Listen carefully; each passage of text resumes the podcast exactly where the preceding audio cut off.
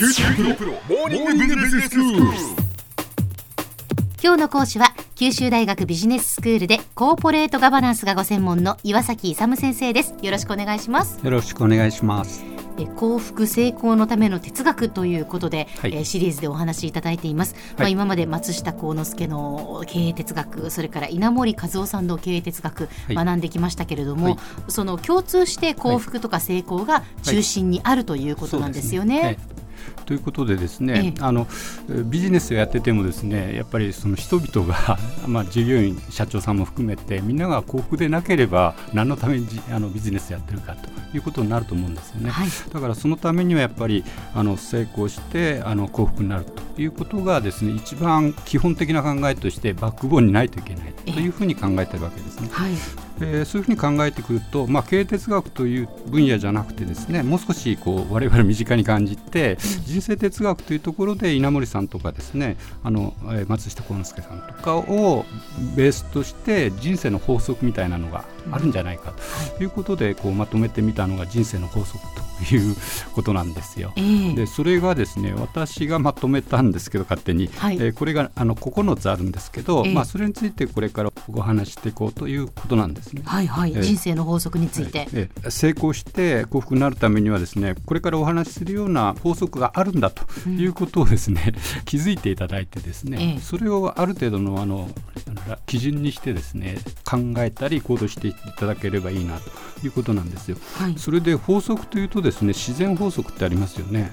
例えばニュニュートンの万有引力の法則とかええ。えその物理法則ですけども、はいはいはい。まあ、そういうのと同じようにですね、心の法則心的法則と呼ばれるものがやっぱりあるんだということをですね、あの松下幸之助さんのですねあの哲学のところで書いてあるわけですねやっぱりね、だからそういうのは本当に目に見えないんで実証しろというと非常に難しいんですけど、はい。確かにそういうのがあると私も思っててですね、うん。そういうものを法則だと自分で認識してですねその法則に従って 生きることが非常に楽だし結構効率性もいいしですね。みんながあの幸せにもなれると成功もすると。そういう法則があるということを知ってるか知らないかっていうのは大きな違いですよね。もう全然違いますね、ええ。で要するにそういう法則があって例えば万有引力だと非常に分かりやすいんですけど、はい。上から下にこう物が落ちてくるっていうのを知ってればですね、リンゴとか柿とか上の方にあれば下の方で待ち構えていればいいし、ええ逆に何か危険なものが上にあればそこを端に避ければいいっていうのができますよね。え。それと同じように心的法則でもしそういう法則があると仮定すればですね、うん。その法則通りに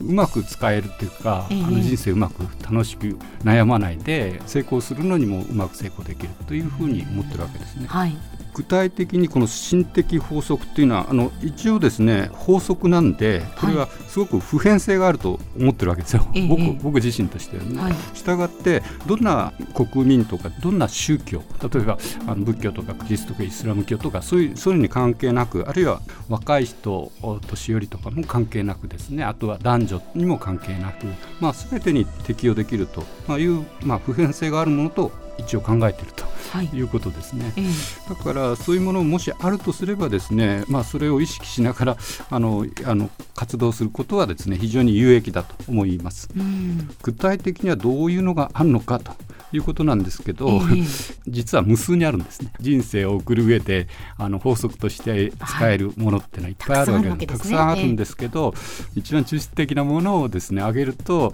一応9個私としてはあの選択したと。9つあるんですね。えーそれでですねちょっと聞いたことないようなちょっと やっぱりここは哲学なんで ちょっとあのあれなんですけど第一がですね因果率っていうことなんですね、はい。因果応報の因果ですね、うん。因果率と第2番が健康なんですね。はい。で健康も普通の健康じゃなくて心の健康と体の健康両方言ってます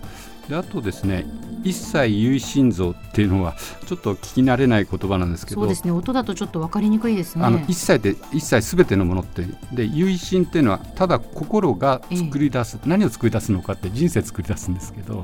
うん要するに心の思い方通りにですね人生がなっていくということなんですね。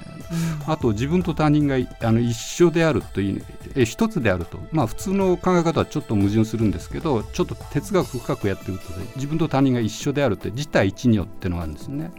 でその他にですね慈愛とかあの全てのあの考え方とかですね行動の指針として愛をベースにするとか、はい、あと判断の基準として本心良心それをベースにして考えたり行動したりすると非常に良くなる。あとですね全てのものについて積極的にやるという積極性ですね、はい、これも非常に重要だと思はい、あとですね潜在意識ですね。潜在意識、まあ、我々が意識しているのは潜在意識なんですけどあの意識しているのを潜在意識って言うんですけど、ね、えー、意識してないのは潜在意識なんですけど、まあ、その潜在意識部分をうまく活用するとですね目標等が達成できるということなんでそれをうまく活用している。最後に空というのがあるんですよね。空空空って書くんですけど、はいはい、えこれ我々人生いろいろなストレスとか悩みとかありますよね。えー、その悩みの本質っていうのを理解するとですね悩まなくて済むんです。だからその悩みっていうのは空であるってんですね。あなるほど そういうような法則がありまして、はい、まあ、それについてこれからあの何回かに分けてですねご説明していくということなんですね。はい、でこの中で一番重要なのがですね因果率ということなんですね。すべてのものは因と縁によって結果ができていると。いうことなんですよね。はい、例えば一番分かりやすいのが例えばひひまわりの種まきますよね。種をまくと,、えーと、それにですねあの日光とか栄養とかとかを加えてやるとひまわりがちゃんと8月9月に咲くというようなところで陰としてのあの種とですね円としてのあの温度とか栄養とか日光とかがあって、えー、結果としてのひまわりが大きく咲くというのがまあ因果率なんですけどこれはあの植物とかそういう生物にも当てはまるしあの鉱物にも当てはまるしあと人間のあのいろんな人生にも全く当てはまるというのが一番重要な法則としてありますよということなんですね。はい、あとここでですねそういうあの法則とか説明してですね本当にそれがあの証明できるのかということなんですけど、うん、その真理というのはですね、まあ、歴史的に考えてみるとお分かりになるということで逆に言うとですねここで言ってるの全く逆なことをしてもらってそれでハッピーとか成功するかどうかということを考えていただければですねお分かりになるという立場ですね。では先生今日のまとめをお願いします。えっと成功とか幸福のための哲学としてはですね人生の法則というのを考えて行動すると非常にうまくいくと思います。今日の講師は九州大学ビジネススクールでコーポレートガバナンスがご専門の岩崎勇先生でした。どうもありがとうございました。ありがとうございました。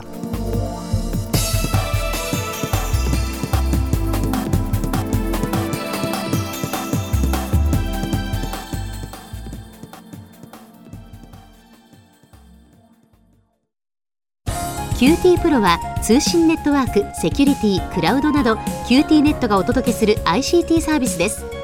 九州中に展開した光ファイバー網を基盤に一番身近なビジネスパートナーとして九州の企業自治体の皆様をサポートします。